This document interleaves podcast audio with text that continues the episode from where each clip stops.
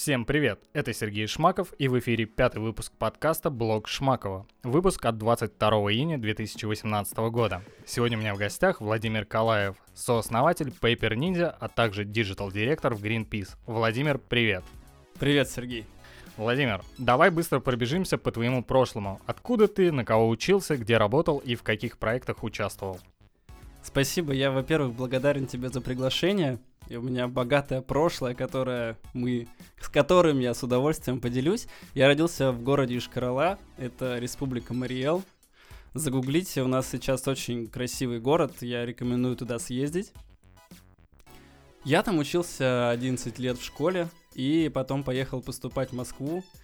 Э, в тот год у нас было в классе около там не в классе, а вообще в параллели в 11 классе около 30 медалистов, очень талантливые все ребята. И как-то большая волна, и все поехали, поехали поступать в Москву, в Питер. Я думаю, что сидеть? Поехал, поступил сюда в Российский государственный социальный университет и отучился на очень интересной специальности организация работы с молодежью. Проходил практику в детских э, лагерях «Орленок», э, в Министерстве спорта, туризма и молодежной политики – Э, в общем, да, очень так интересно бурлила жизнь. Да? Да, а чем да. ты занимался после университета, как закончил? Бы был у тебя как это, ну, там, работа во время университета? Да, да, конечно. Я на первых курсах родители посылали мне деньги. А на втором или на третьем курсе я нашел работу. Сначала курьером в Москве, развозил документы. Затем я работал э, барменом. В какое-то время я работал в Ситибанке и продавал банковские кредитные карты. Затем я даже раздавал листовки около метро, э, там, остекление балконов, лоджии, вот эта история. Да, затем я э, нашел работу в команде Finance Consulting. Это тогда был проект Николая Мрачковского. Я работал там в службе поддержки. И Finance Consulting мы занимались тем, что проводили онлайн обучение и были в тот момент одни из первых. И вместе с командой э, мы организовали самый крупный в мире онлайн-тренинг, он занесен в книгу рекордов Гиннесса. Да, я, конечно, честно признаюсь, я был не одним из лидеров этого проекта, да, я работал руководителем службы поддержки, но это было очень интересно, у меня эта грамота дома. Прикольно. Супер, я тоже в одном рекорде Геннеса поучаствовал, не буду говорить каком. Даже интересно, Сергей, это интрига. 220 э, вольт переводные татуировки надо было нести. Там 10 тысяч человек, по-моему, участвовал. Круто. Вообще. Круто, круто. И отвага. А, ладно, так как многие тебя знают по сервису Paper Ninja, то я хотел бы задать э, несколько вопросов по нему, так как у меня есть определенный личный интерес, насколько ты знаешь. А, расскажи, как вы или ты один пришел э, к идее запуска подобного сервиса? А, ведь в 2014 э, году тема парсинга еще не была раскрыта, потому что ну, он только появился от Церебра, еще не стал тем проектом, который показал, что сбор баз — это большой и прибыльный бизнес. А, то как ты пришел а, к этому, к этой идее, что ну, вот надо создать подобный сервис. Да, в 2014 году эта тема парсинга была не раскрыта, я согласен, мы были теми пионерами, которые ее раскрывали вместе с тобой в том числе. А, это было очень, это очень интересный опыт, это очень интересный багаж навыков, а, благодаря которому, наверное, я здесь, да, и, и многие знают меня по пейперу, это, наверное, очень здорово, если это правда так.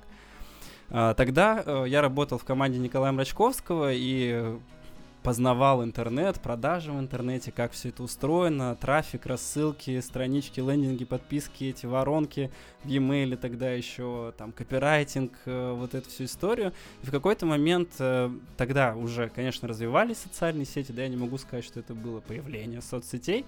Они росли, развивались, и мы с Николаем, мы с Андреем Парабеллумом написали тогда совместную книгу не помню, как она называется. В общем, про социальные сети. Да, про социальные сети. Написали книгу втроем. Ну и как-то я начал углубляться, изучать эту историю. и обратил внимание на таргетированную рекламу, подумал, что надо научиться этому. Для начала пошел на курс, он стоил 5000 рублей, нам объясняли неделю. Вроде бы у меня получалось, мне тогда очень я загорелся, как эти цифры бегают, там что-то меняется, клики какие-то. То есть раньше я это наблюдал, сейчас я сам это генерировал, я сам как бы делал все своими руками, меня это тогда очень вдохновило.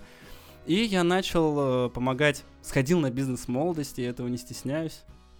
И начал помогать э, предпринимателям, кто был у меня в доступе, вот клиенты Николая Мрачковского, да, вот какие-то другие из uh, моего круга, говорил, что настрою бесплатно, настрою за отзыв uh, с печатью, сам писал эти отзывы, потому что клиенты ленивые не пишут отзывы, но они, конечно, читали, согласовывали, ставили там свои печати, да, и вот как-то в один из прекрасных весенних дней мы с моей супругой пошли гулять с ее лучшим другом. Это Николай Щедронов. У Николая вчера был день рождения. Коля, привет. Да, Коля, привет. Коля — это мой хороший друг. Коля а, знает. Коля — один из лучших людей на этой планете. И мы начали обсуждать, Коля программист, э, гениальный программист, и я говорю, я вот занимаюсь сейчас таргетированной рекламой. Можешь ли ты вот давай подумаем, может как-то на стыке программирования и вот этой моей деятельности мы можем что-то придумать. Я рассказывал про таргетинг, все, что тогда узнал. И Коля говорит, ну давай я посмотрю, там может быть есть API. Тогда для меня это было загадкой, как в общем-то практически и сейчас. А, и он говорит, что вот, давай я посмотрю. Через какое-то время мы с ним э, встретились, посмотрели и действительно а, начали делать сервис. И важно сказать, что к тому моменту мы с Колей уже пробовали запустить продажу мюсли э, по Ясенево, да, там сушили а, мюсли, как-то пытались их продать. У Коли был свой интернет-магазин, ну, то есть мы как-то тоже... Крутились, вертелись. Да, что-то придумывали. Окей, в общем, что-то пробовали и да, пришли. Да, а, да. Тогда расскажи о первых этапах, э, этапах именно уже создания Paper Ninja. А, сюда же можно добавить именно про привлечение первых пользователей. То есть вот, ну, идея появилась, да, вы решили попробовать данную тему, Коля что-то нашел в API интересного, сделал. И, ну, то есть за счет чего, ну, то есть э, к тому, когда вообще запустились? Э, в паблик? В 2014 году, Это... получается, вот весной мы встретились, но можно сказать, я тогда выступал на SMM барбекю, mm-hmm. это было летом, то есть вот к лету у нас была какая-то рабочая история. Ага, то есть вы, в принципе, по-моему, на SMM как раз-таки барбекю, Церебро да, и тоже да, запустилось. Да, то да. есть вы примерно ровесники. Такие ну, почти однодневки. Одно, да, да, братья-близнецы. Да, я-то раньше был. Да, да, твой вклад нельзя переоценить, за что тебе отдельное спасибо, да. А, ладно. Я искренне. А, про именно расскажи про привлечение. Ну вот, соответственно, запуск с SMM барбекю, вы там а, заявили о себе. А, мы заявили о себе на этой площадке как бы так публично, да, и спасибо огромное организаторам. Алена... Ленская. Ленская, да. Она из Петербурга, чудесный город. Алена пригласила меня, и ей за это огромное спасибо. Но тогда нас уже знали, я проводил обучающие семинары, да, то, что я умел. Я работал до этого в финанс-консалтинг, где основной деятельностью была продажа обучающих курсов. И я тоже начал проводить бесплатные, а, сам еще этому обучался, записывал видео, там что-то рассказывал людям и рассказывал, как наш инструмент поможет решить их э, ежедневные задачи в SMM, в таргетинге. И да, первые клиенты, если я правильно понял вопрос, э, он как раз про это, пришли через обучение. Я искал партнеров, которые занимаются схожей деятельностью. И э, тоже хочу сказать огромное спасибо Наталье Одеговой. Э, это тренинговый центр One Day One Step. Э, я пришел к ним, мы провели бесплатный вебинар, на котором у нас э, были первые продажи, и мы с Колей это праздновали, открывали шампанское. Да, и потом уже вот было SMM барбекю, когда мы почувствовали уверенность в своем продукте, когда я понял, что здесь какие-то, то есть что я просто не просаживаю штаны, а есть реально какие-то хотя бы там 3000 рублей, но мы продали с вебинара на там 3000 рублей, наверное. Вот был мой первый чек моего продукта. И все. И пошло-поехало. А, я помню, что у вас на старте был достаточно богатый функционал. А, был в том числе и Facebook, а, которого не было у других там, сервисов парсинга. На самом деле был тогда только один Cerebro. Что у вас отличительно и отличало, отличительно. Выделяло. Выделяло.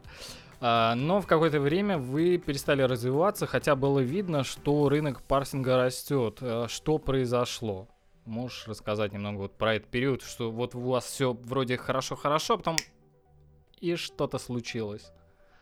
Что случилось? Да, во-первых, про Facebook хочется сказать, что сейчас он у нас тоже есть. Если вы слыши, слушаете этот подкаст и вам нужно собрать из Фейсбука, то приходите. Правда, сейчас мы работаем через наших партнеров, но данные оттуда собираем.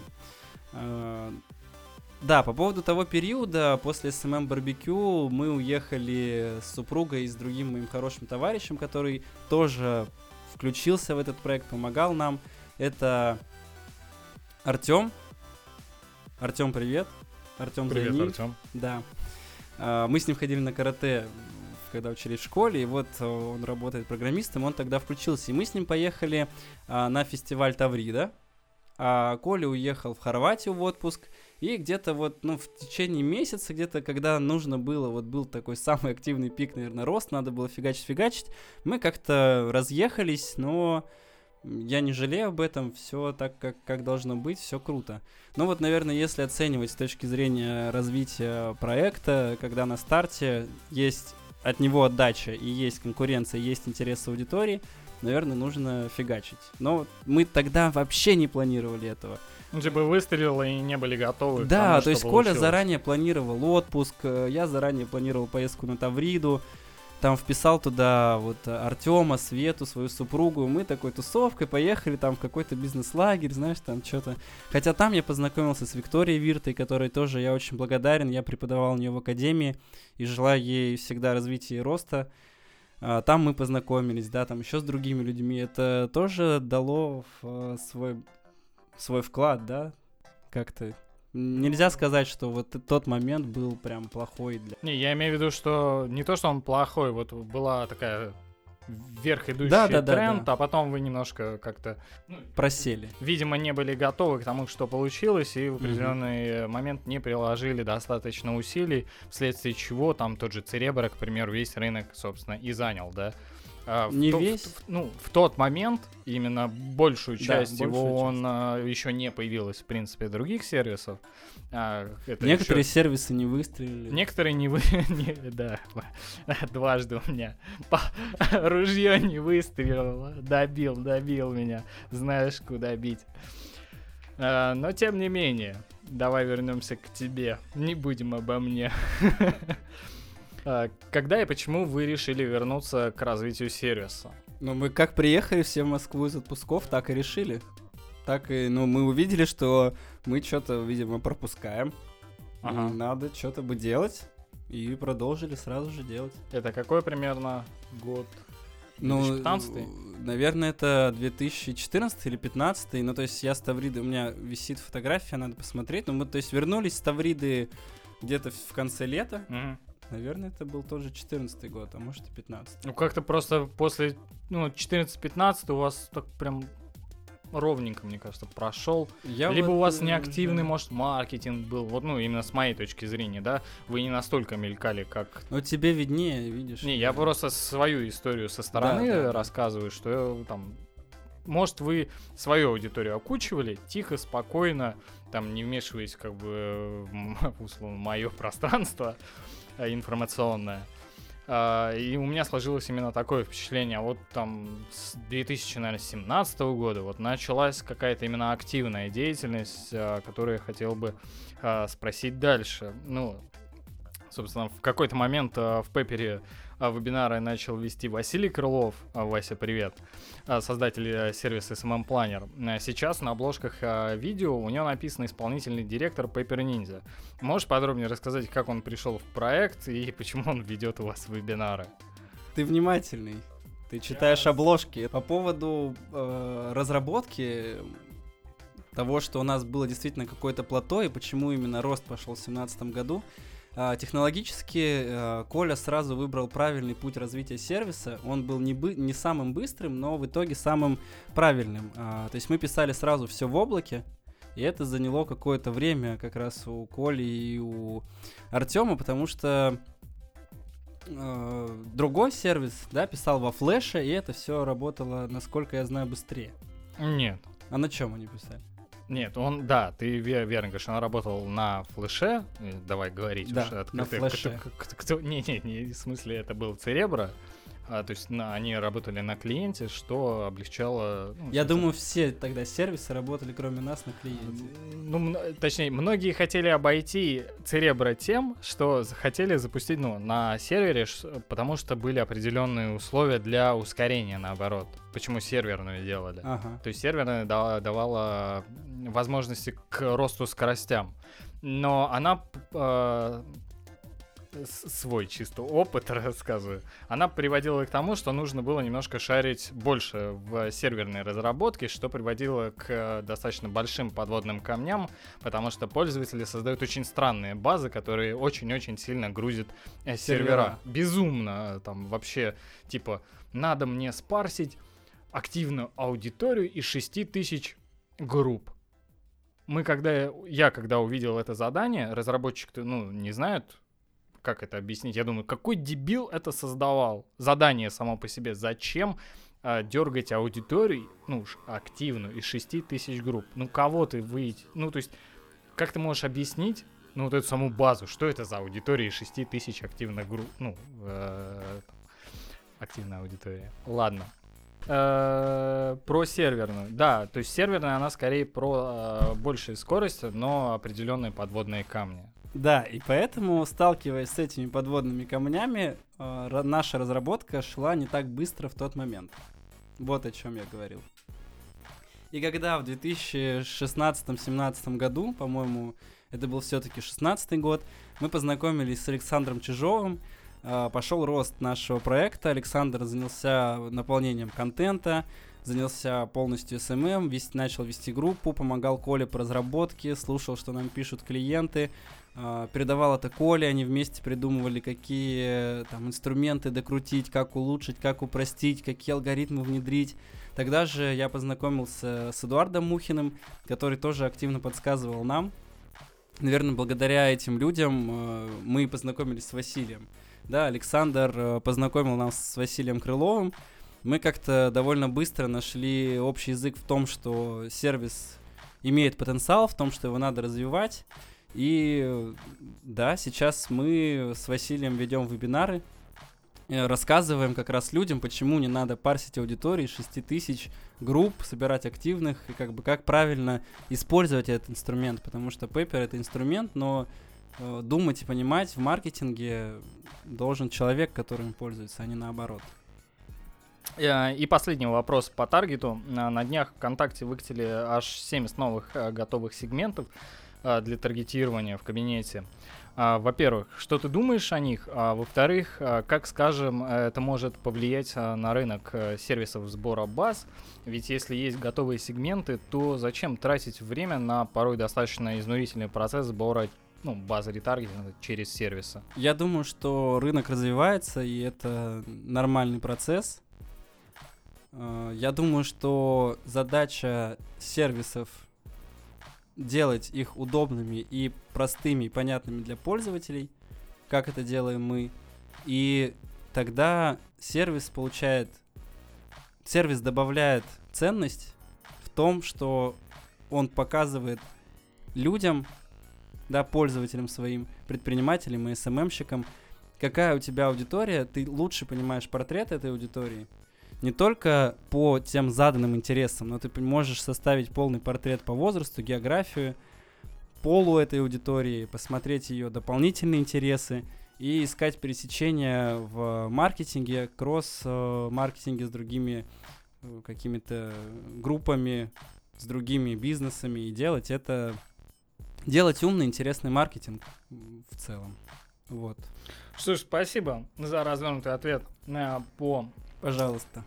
Таргету. Может, еще к таргету мы немножко вернемся, если у нас времени останется много.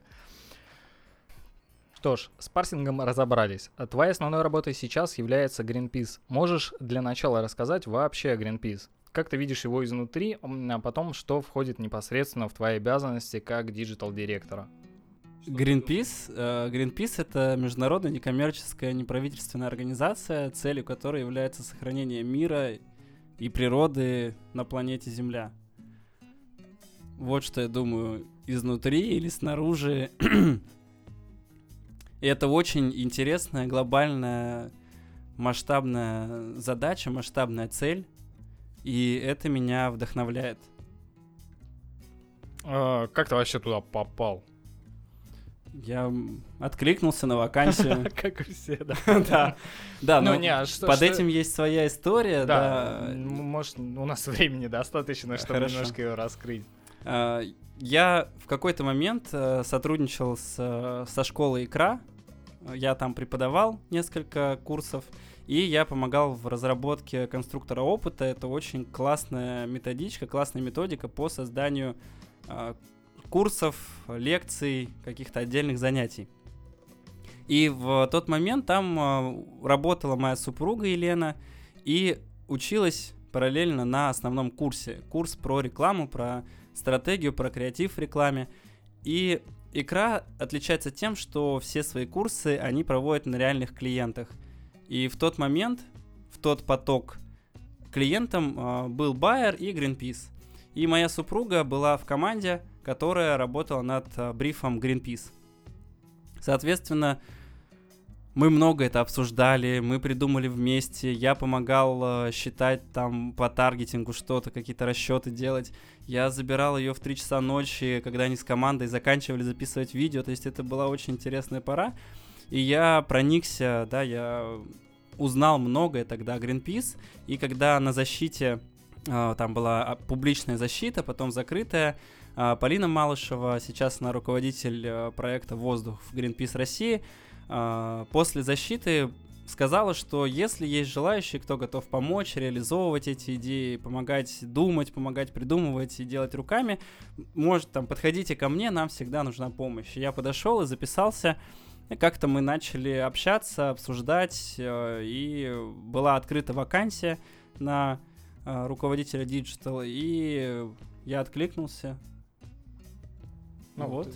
Бэкграунд твой а, уже позволял на- настолько, ну, назовем все-таки определенная серьезная должность а, руководитель там digital направления, в том числе, я думаю, тебе тут и помог, ну, и твой event а, опыт, да, с а, Мрачковским, и в том числе там Pepper Ninja как организация конечно. сложного, ну, такого технологического проекта.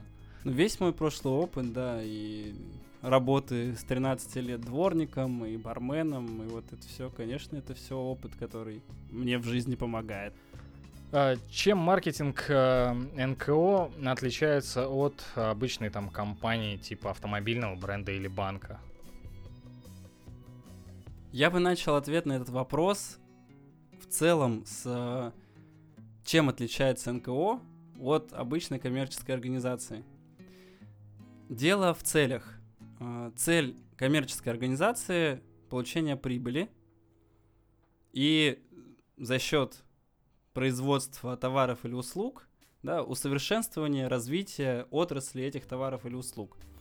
Цель некоммерческой организации – это изменение э, в существующем устройстве жизни людей, которое приведет к каким-то позитивным сдвигам, к позитивным изменениям, да, то есть изменения, которые приводят к следующему развитию общества. э, И цель Greenpeace это сохранение биоразнообразия, сохранение природы на планете, да, и поэтому, э, исходя из цели организации, соответственно, идет и цели маркетинга. А, Цели digital это привлечь э, аудиторию, вовлечь новую аудиторию, выстраивать отношения с существующими сторонниками Greenpeace, для того, чтобы вместе, сообща, мы решали те проблемы, мы отвечали тем вызовам, которые сейчас есть в нашей стране и есть во всем мире. Да, это огромное использование пластика, это грязный воздух в городах из-за автомобилей и транспорта, это неустойчивое лесопользование. Поэтому э, наша цель привлечь внимание как можно большего количества людей к этим проблемам. И не только привлечь внимание, но и вовлечь в решение этих проблем. Для того, чтобы люди у себя в городах, у себя в местности могли, знали, как делать, и могли сами сделать и решить какую-то свою локальную местную проблему, и вместе с тем включались в нашу деятельность, в решение этих проблем глобально, на мировом уровне. Потому что это отличает нас, решение глобальных проблем отличает нас от других организаций, которые тоже делают важную работу, но они решают свои региональные и локальные проблемы. Теперь какими, собственно, способами вы этого всего достигаете через там digital, поскольку ты через digital, ну, digital директор, вопрос с тебя как э, с digital. За digital поясни. За поясни. Совершенно верно. Так вот именно что вы делаете? Там сайты, соцсети, не знаю, рассылки, что еще можно? Может, приложения какие-то специальные для телефонов и других различных устройств? Да, как инструменты, ты все правильно говоришь. И здесь э, история в том, что мы работаем в digital, и вместе с тем мы работаем как вся команда сообща. Мы работаем вместе э, с волонтерским отделом, мы работаем вместе с отделом фандрайзинга, мы работаем вместе с пресс-службой, мы работаем вместе со специалистами экологи, экологами. Э, мы работаем вместе с людьми, которые, с юристами, которые разбираются в законах.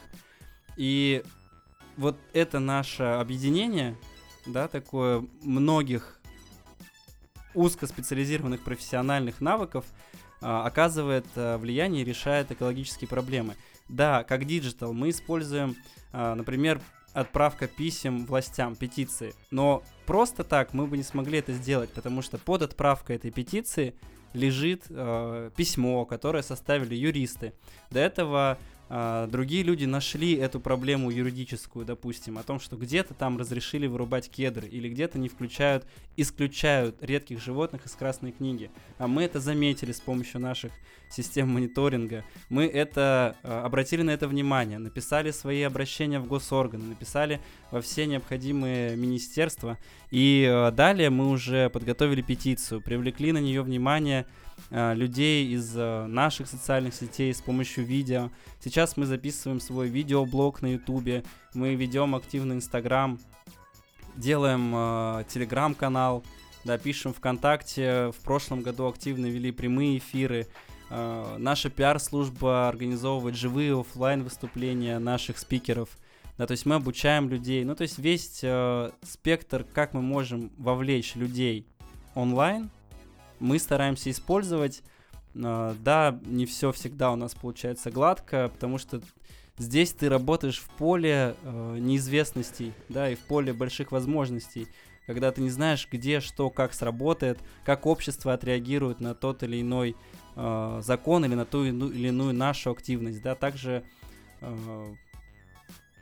поэтому нам всегда нужно искать какие-то новые пути решения, и это интересно, это круто. Супер. А, сегодня просто натолкнулся на одно достаточно распространяемое видео и хотел бы вследствие этого немного задать вопрос.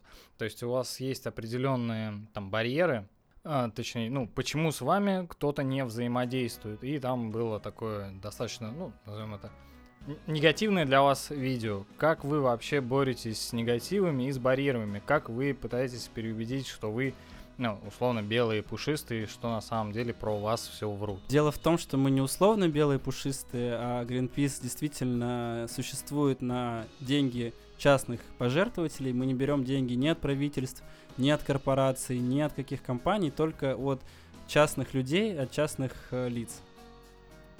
И мы делаем э, свою работу, мы делаем э, хорошие дела от сердца. Мы сажаем лес, мы показываем то, что как бы то, что мы делаем. Наши добровольные лесная, лесные пожарные тушат пожары, э, юристы работают законами, то есть мы действительно делаем то, о чем говорим. А какие сейчас у вас действующие проекты или против каких действий э, властей или компаний вы боретесь? Или бездействие? Да, спасибо за вопрос. Всегда мы ищем конструктивное решение, и э, говорить о борьбе, о борьбе можно тогда, э, когда власти действительно не реагируют на наши призывы, на наши э, рациональные доводы. И сейчас в активной фазе у нас несколько проектов. Это проект э, пожарный, где мы говорим о том, что 9 из 10 лесных пожаров вызвано руками человека.